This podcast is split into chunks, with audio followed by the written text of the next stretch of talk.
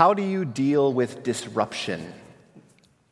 When your life is interrupted by something, maybe four inches of snow overnight, when, you when the plan for your day ends up changing just drastically, you wake up and you have a completely different day than you thought you were going to have, or when an event happens in your life that impacts you in a really significant way, how do you respond in those moments? The dictionary defines disruption. It's pretty simple. It's just a disturbance which interrupts an event, activity, or a process. With that as the definition, uh, the reality is we deal with disruptions every single day. Uh, we carry around little disruption devices, right? Our phones ping at us throughout the day text messages, emails, phone calls. They disrupt us. You know, maybe people in our lives come to us with needs that they have a hurt child who, who needs a band aid, or a person in our life who has a crisis and who, who needs us to come alongside them and, and help them. Maybe we just encounter situations that just disrupt our way of life. We get a new job, we relocate to another state, uh, we change our rhythms, we change our routines just because of how life has changed. See, disruptions happen all the time. And that word disruption, actually, today, in, our, in our, just our culture, it's kind of become a buzzword you know, disruption is one of the highest compliments that can be paid to an individual or a company uh, just nowadays. Some of the most successful companies in the world are the ones who disrupted how things were always done. Brett McCracken is a writer for the Gospel Coalition, and he talks about this in his article entitled Disrupting Ourselves to Death.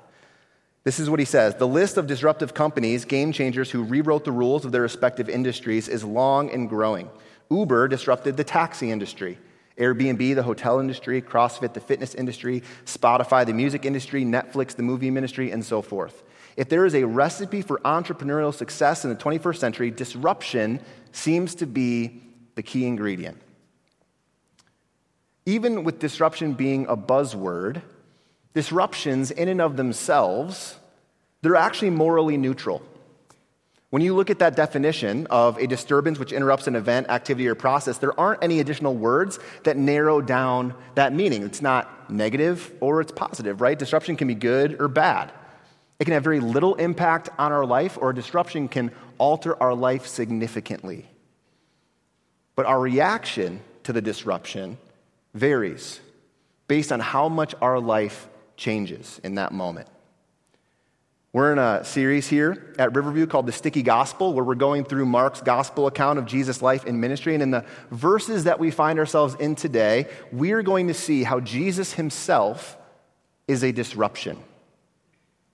His very presence in the world interrupted events, interrupted activities, and processes that the Jewish people were living by in this window of text, we're going to see Jesus have a lot of interactions with the Pharisees. Now, the Pharisees were a group of religious leaders, Jewish religious leaders, and they prided themselves on their way of life.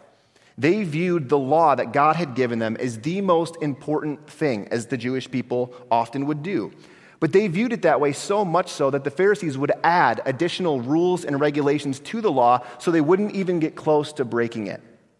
If they were around today, on the highway, when they see the 70 mile an hour sign, they would go 55. Okay? Not fun to drive behind those people, right? Because they don't even want to get close to breaking the law. But when Jesus arrived, the Pharisees saw him as an unwelcome interruption to their way of life. Because Jesus didn't live like they did. He didn't follow all the additional rules. Sometimes Jesus actually disagreed completely with what the Pharisees believed and how they were living. Because Jesus was a disruption, a good and necessary disruption. So if you have a Bible, uh, you can go and open up to Mark chapter 2. We're going to be in Mark chapter 2, going to Mark chapter 3 today. The verses will be on the screen for you. But we're going to be starting in Mark chapter 2, verse 18. It says this Now John's disciples and the Pharisees were fasting. People came and asked him, why do John's disciples and the Pharisees' disciples fast, but your disciples do not fast? So we're picking up from last week. If you remember how the passage ended last week, Jesus was at a dinner party. Uh, this is something that he often did. He went to parties, he, he hung out with, with a lot of people. But Jesus was feasting at this particular place with people that the Pharisees shook their head at. People that the Pharisees would never share a table with. So Jesus is there ha- having dinner, but then some people after that ask him a question, and it has to do with food. It's not about feasting, but it's about fasting. Jesus, why don't your disciples fast like John's disciples do or like the Pharisees do? Now, many of us, when we hear that word fasting, we may actually think of that 2023 from just a health perspective side. Like there's a lot of diet trends that maybe some of us have tried of intermittent fasting, right? Where you eat for an hour a day and then you don't eat for 23 hours. And it's not fun. Um, but that's like we think about fasting, and that's really what it is it's going without something for a certain length of time. And now, in this context, a fast, that was part of the Jewish law. This was part of their life. On one day a year, their law, on the Day of Atonement, commanded that the Jewish people were to fast. And they were to fact, or fast as an act of remembrance, of repentance. They were to go without food and, and, and water and work to repent of their sins on that day. But the Pharisees had added additional rules to that law that they had. Some Pharisees and religious leaders voluntarily fasted twice a week. So to go from fasting once a day to 104 times a year, it's a big change. Twice a week, 52 weeks. And in the Gospel of Matthew, Jesus kind of highlights how you shouldn't fast like them because when the, the Pharisees would fast, they'd be gloomy. They'd be like, I'm so hungry. Like they would just act, they'd whine about it. And Jesus like, don't fast like them. But in this day, Jesus is asked, why don't your disciples fast like the Pharisees do? And Jesus answers them, but he answers them in a unique way. He starts telling them stories. Three specific aspects of their life and culture that would have made sense to them. And we see this in verse 19. Look at how he answers them. He says this Jesus said, The wedding guests cannot fast while the groom is with them, can they? As long as they have the groom with them, they cannot fast, but the time will come when the groom will be taken away from them. And then they will fast on that day. No one sews a patch of unshrunk cloth on an old garment, otherwise, the new patch pulls away from the old cloth, and a worse tear is made. And no one puts new wine into old wineskins. Otherwise, the wine will burst the skins, and the wine is lost as well as the skins. No, new wine is put into fresh wineskins. Okay, so when we see Jesus answer, it doesn't seem very clear, right? It's like, I feel like I'm more confused after what you just said. But see, for the people in the first century, this all would have made sense. Jesus is talking about three things that were just front and center of their daily life. He talks about weddings, he talks about clothes, and he talks about wine. First, he talks about weddings. Weddings were an incredibly joyful event to the Jewish people, even more so than weddings are today. Now, weddings are a fun event, right? They're, they're great to go to. Um, but today, what you do is you rent out a place, you have your ceremony, you have dinner, you hire a DJ who usually talks way too much, and, and, and then you have a reception, right? It's all about half of a day. You're like, that was a good thing. In, in first century Jewish culture, weddings all, like often lasted a week. Week long celebration. Friends, family celebrating this new couple, this new life they were walking into. One commentator I read wrote uh, this week a wedding, fe- a wedding feast was the most vivid picture of joy and happiness in that culture. No one would mourn at a wedding, no one would be sad. So Jesus explains his first answer is look, my disciples aren't fasting because I am with them. I'm the groom. In other biblical texts, we see how the church, those who have put their faith in Christ, were often called the bride of Christ. We see in Ephesians chapter 5 how the relationship between a husband and a wife is actually a picture of the relationship Jesus has with the church. So Jesus says, My disciples aren't mourning because the groom is with them. But he does mention that a time will come when they will fast. And that is going to be when the groom is taken from them. This is the first time in the Gospel of Mark we see Jesus begin to talk about this day where he's going to be taken. There will be a time in the future. But until then, instead of fasting, instead of mourning and grieving, the disciples are enjoying the presence of the groom.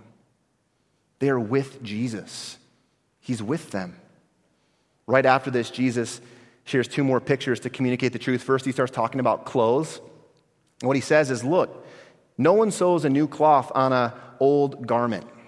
In the first century, whenever there was a rip or a tear in the fabric, what you would do is you put a patch over it. But if you put a patch that wasn't shrunk and then you washed it, it would make the initial problem worse. It would just rip a bigger hole. You don't do that. And then Jesus talks about wine. He talks about wineskins, which isn't something that we may be familiar with, but this is a picture of what Jesus would have been talking about. You know, back then, uh, they didn't have glass wine bottles or Bota boxes, right, to transport their vino around. So what they would do is they would carry it in wineskins like this. This is kind of a modernized version. Sometimes they would take a whole animal, turn the animal inside out, sew it, and have a wineskin. It was, it, was, it was pretty cool. But what would happen with a new wineskin, you would put new wine into it, and what happens with wine is it ferments, it expands. Science, right? It's pretty cool. Um, but what would happen is that wineskin would expand too.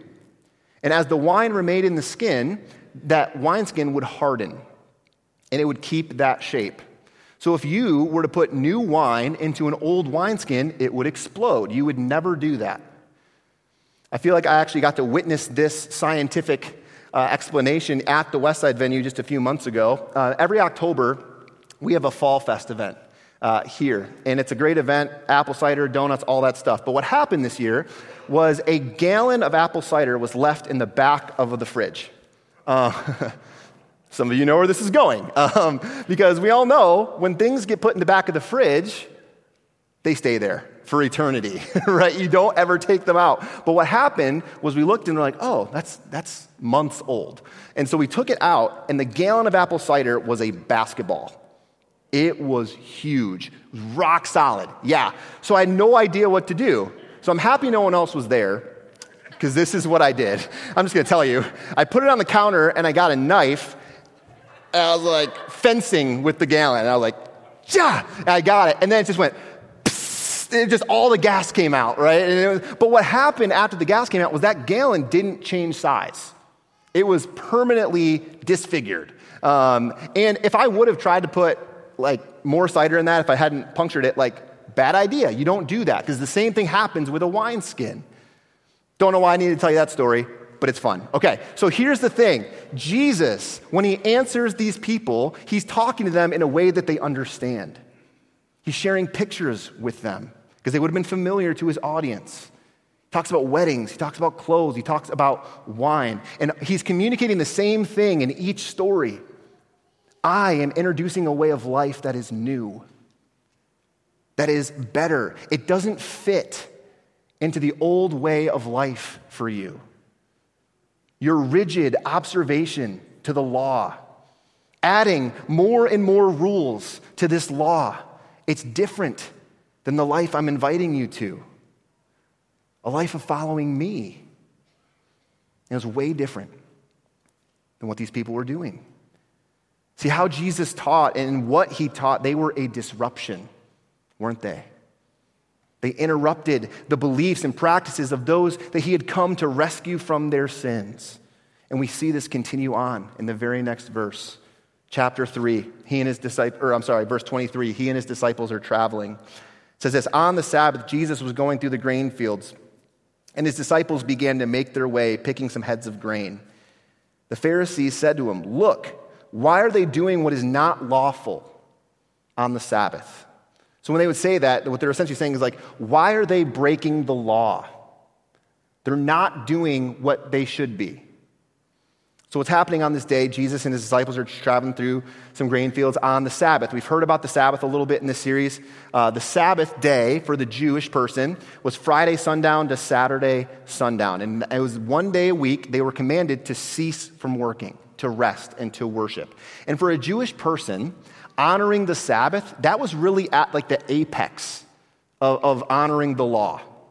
So much so, in fact, that the Pharisees added some rules to this one too. But they didn't add one, they didn't add two, they added 39 rules to the Sabbath.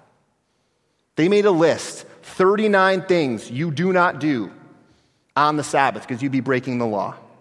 One of those things was reaping, cutting or gathering food.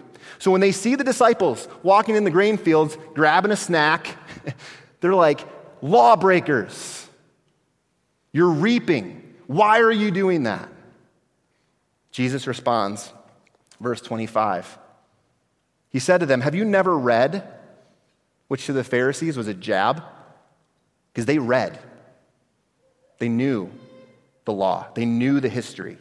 Have you never read what David and those who were with him did when he was in need and hungry? How he entered the house of God in the time of Abiathar, the high priest, and ate the bread of the presence, which is not lawful for anyone to eat except the priests, and also gave some to his companions? Then he told them, The Sabbath was made for man, not man for the Sabbath. So then, the Son of Man is Lord even of the Sabbath. So, right after Jesus uses some objects from their culture to communicate the truth, this time he tells them a story, a story they should have known, a historical event. And this event's recorded in 1 Samuel chapter 21, verses 1 through 6, if you want to read that this week. But about hundreds of years before, David was fleeing from King Saul because he, was in, in he, he and his men were in dire need of food, and they found themselves at a temple. And David finds the priest and he, and he asks for the bread that's set aside for the worship uh, rituals that they would do. And the thing about this bread was it, only the priest could eat it, or only those that were consecrated or set apart. But the priest gives it to David that day because they are in need. It, it's, their life is more valuable than what this, this worship kind of regulation was. And that's why Jesus communicates this truth with this story. Because he's telling the Pharisees here a fundamental truth about the law. Human life is more valuable than the law, it's more valuable than bread. It's more valuable than picking grain on the Sabbath. And he makes this even more explicit in the next thing he says. He says, Look, the Sabbath was made for man, not man for the Sabbath. This day a week that you've made in this extensive list of don't do this, don't do that 39 times, that is a gift to you. It wasn't meant to be a burden.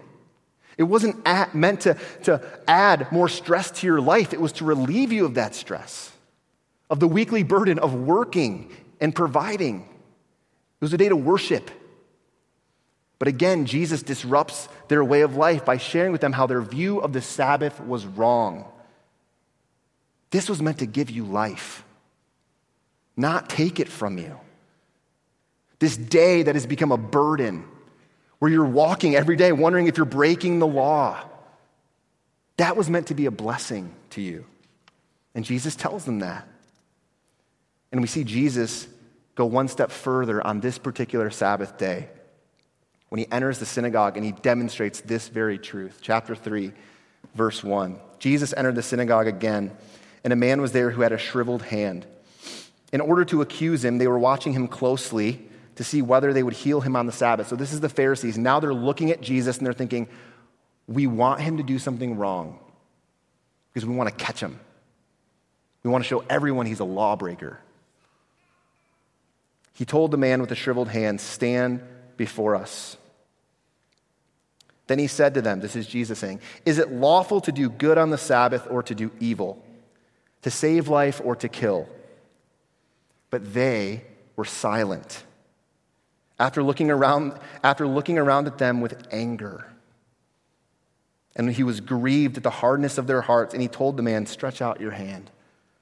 So he stretched it out, and his hand was restored. Immediately the Pharisees went out and started plotting with the Herodians against him, how they might kill Jesus. This is the first time the Pharisees have been this upset, this incensed, that they want to kill Jesus. See, on the Sabbath, people would go and they would worship at, at the synagogue. And on this particular day, Jesus found a man whose hand was shriveled. We don't get any backstory as to how that happened or, or why it happened, just that it was true. And Jesus finds this man. He's like, hey, stand up, which is probably one of our greatest fears, right? To be made the center of attention uh, in, in, in a situation like that. But, but this man does it. And then Jesus asks the people a question Is it lawful to do good on the Sabbath or to do evil? To save life or to kill? And what happens? The people cry out to do good, to save life. It's the obvious answer. And Jesus is like, You're finally getting it. Like, no, that's not what happens. Jesus asks an obvious question Is it lawful to do good on the Sabbath? Or to do evil, to save life or to kill? And they're silent. The religious leaders stare back at him and they don't say a word.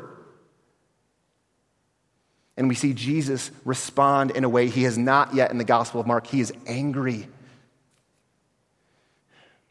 And he's grieved.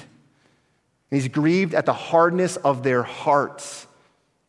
How their hearts couldn't see and understand how it was lawful, how it was good to restore this man to heal, to bring life.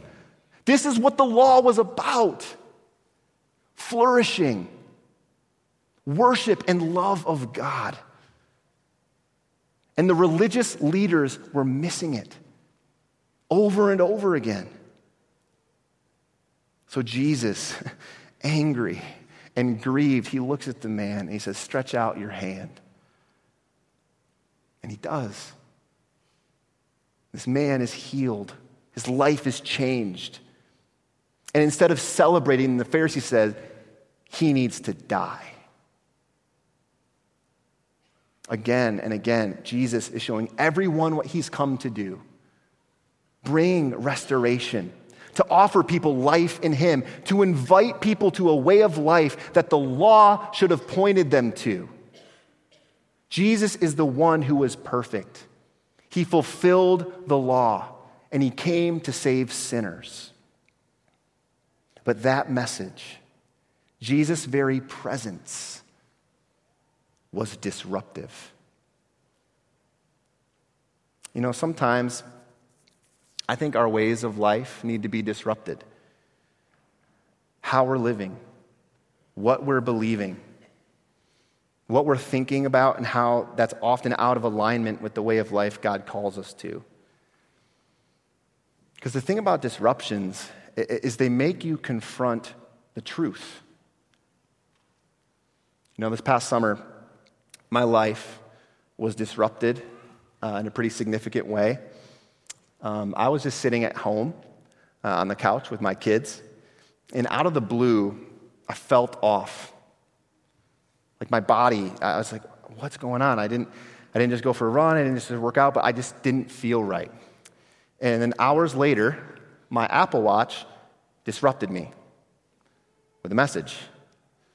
Your heart is showing signs of an irregular rhythm suggestive of atrial fibrillation. And I saw that message, and I had no idea what to think what does this mean? what do I do? Who do I call? Do I need to call anybody? Like, I, I just didn't know. Talk to my family, something that's just kind of in our family history, you know? Others in my family had the same thing. I called my family doctor the next day, met with a cardiologist, and I, I eventually had a procedure that got my heart back to a normal rhythm. And as I think back to that day, I remember feeling a lot of emotions um, just about that disruption of my life anger, frustration, sadness, worry, anxiety, that difficult question that we always ask when things happen in our life that we just, why? Why? What now? And as some time has passed, some of those emotions are still there. Because you know as well as I do, we don't always get the black and white answer uh, to the question that we wrestle with in our life.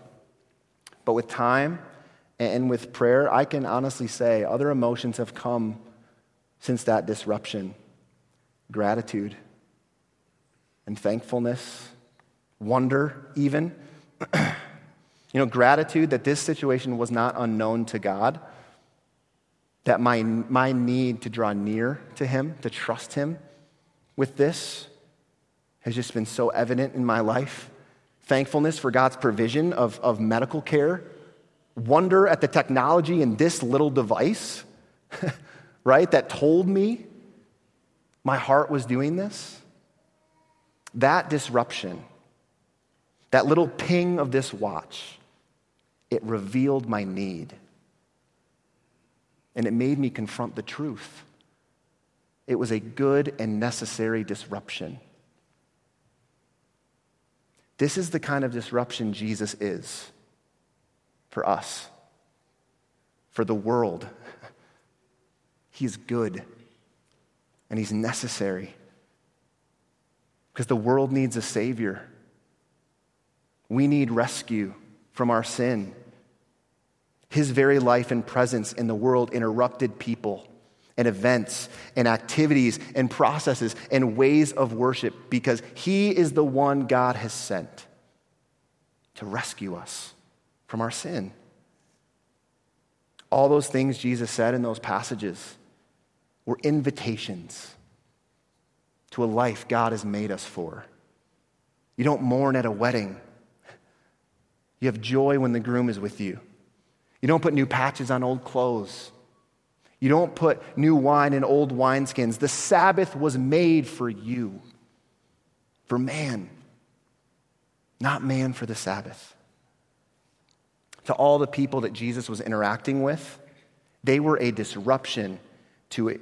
All these statements were a disruption to their way of life, but they were good and they were necessary. But some of them did not see that that way because they were an invitation to see Jesus for who he truly was the one God had sent. At the end of Mark chapter 3, Jesus makes one final disruptive statement. Mark chapter 3, verse 31. His mother and his brothers came, and standing outside, they sent word to him and called him.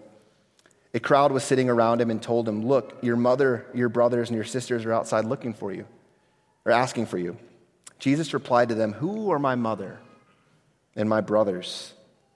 Looking at those sitting in a circle around him, he said, Here are my mother and my brothers. Whoever does the will of God is my brother and my sister and my mother. You know, when we look at what Jesus says here on the surface, it can kind of feel like he's kind of speaking negatively about family, but that's actually not what he's doing. Jesus is kind of elevating those relationships. He's sharing how faith in him leads to walking in his ways. How faith in Christ unites us with him as family. If you're a follower of Jesus, Jesus is your big brother. You are united in faith with him and with everyone else in the world who follows him. This is a beautiful unity we experience. There's a beautiful unity we experience in this room as followers of Christ when we worship together every weekend. Whoever does the will of God, Jesus says, that's my brother and my sister and my mother. This is the way of life Jesus is talking about one of faith in who he is continued obedience to the life that he calls us to.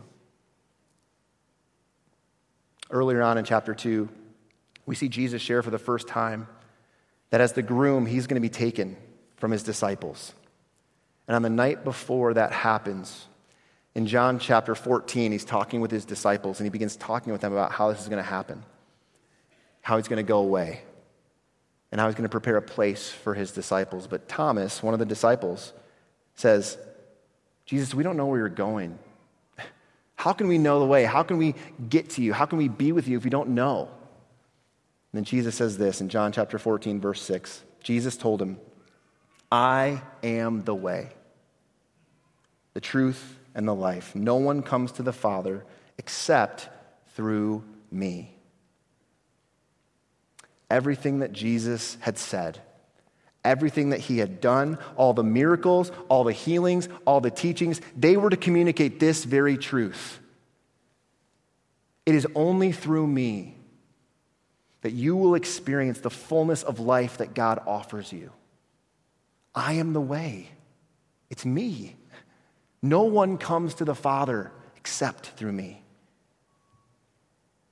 Have you responded in faith to what Jesus offers you? That He is the only way. Forgiveness of sins, fullness of life that are found in Him. See, Christianity today, in 2023, it is a disruptive way of life. Believing in what the Word of God says. Believing that exclusive statement Jesus made about being the only way to the Father. Living by these truths will put you at odds with what our world and culture often believe and live by. It will happen. Brett McCracken writes about this in that same article I referenced earlier from the Gospel Coalition. He writes this Christianity is disruptive today for the same reasons it was disruptive 100 and 500 and 2,000 years ago. Because throughout human history, sinful human hearts and sin clouded human minds have chosen paths that are neither good for them nor for their society. Only the work of Christ can free us from slavery to following the course of this world, as it says in Ephesians 2 2 and set us on a radically new path of good works, which it talks about in Ephesians 2, verse 10. The gospel is radical in every age, and the practices of the church are countercultural and disruptive in every context. I love that.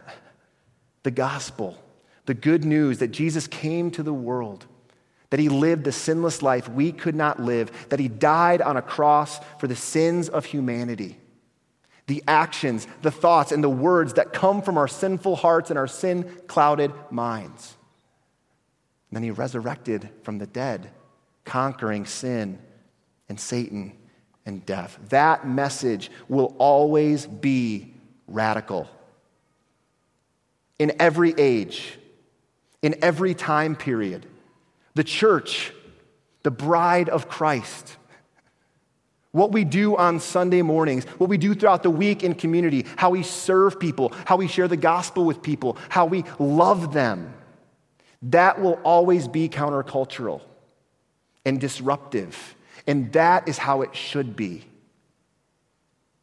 Because our world needs the Savior. Only the work of Christ can free us from the slavery of following the course of this world and set us on a radically new path of faith and obedience to Him. As followers of Jesus today, we are called to the same life and the same mission that He had to be a disruptive presence in the lives of people by inviting them to follow Jesus, to believe what the Word of God says to experience forgiveness of sin and life in his name. As we continue on through the Gospel of Mark for the next few months, Jesus is going to disrupt us. What we see him do, what we hear him teach, how we see him live, all those things are going to interrupt and challenge and disturb sometimes what we believe or how we are living. And when that happens, how are you going to respond? What kind of disruption is Jesus going to be for you? Choose to see those disruptions as a gift. Because Jesus is better. Who he is, what he did the good news of the gospel, all of those things are good and necessary disruptions. Let's pray.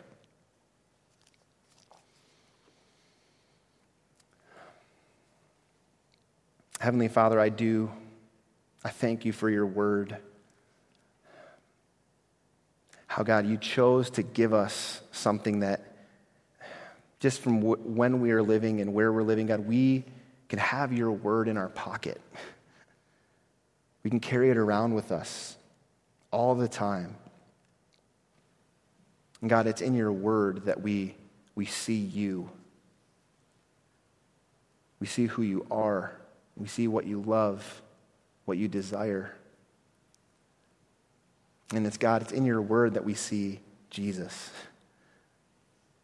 how he came to the world and was a disruption. God, as we continue to read your word, as we continue to go about our days, I pray that your word disrupts us. God, maybe it's a good disruption where we see how you are moving us toward Christ in ways that we never thought, or maybe they're going to be difficult in that we're way farther than we thought, farther away than we thought we, we would be. But God, I pray that those disruptions lead us to love you more, to trust you more, and to share you more with the world who needs you. It's in Jesus' name that we pray. Amen.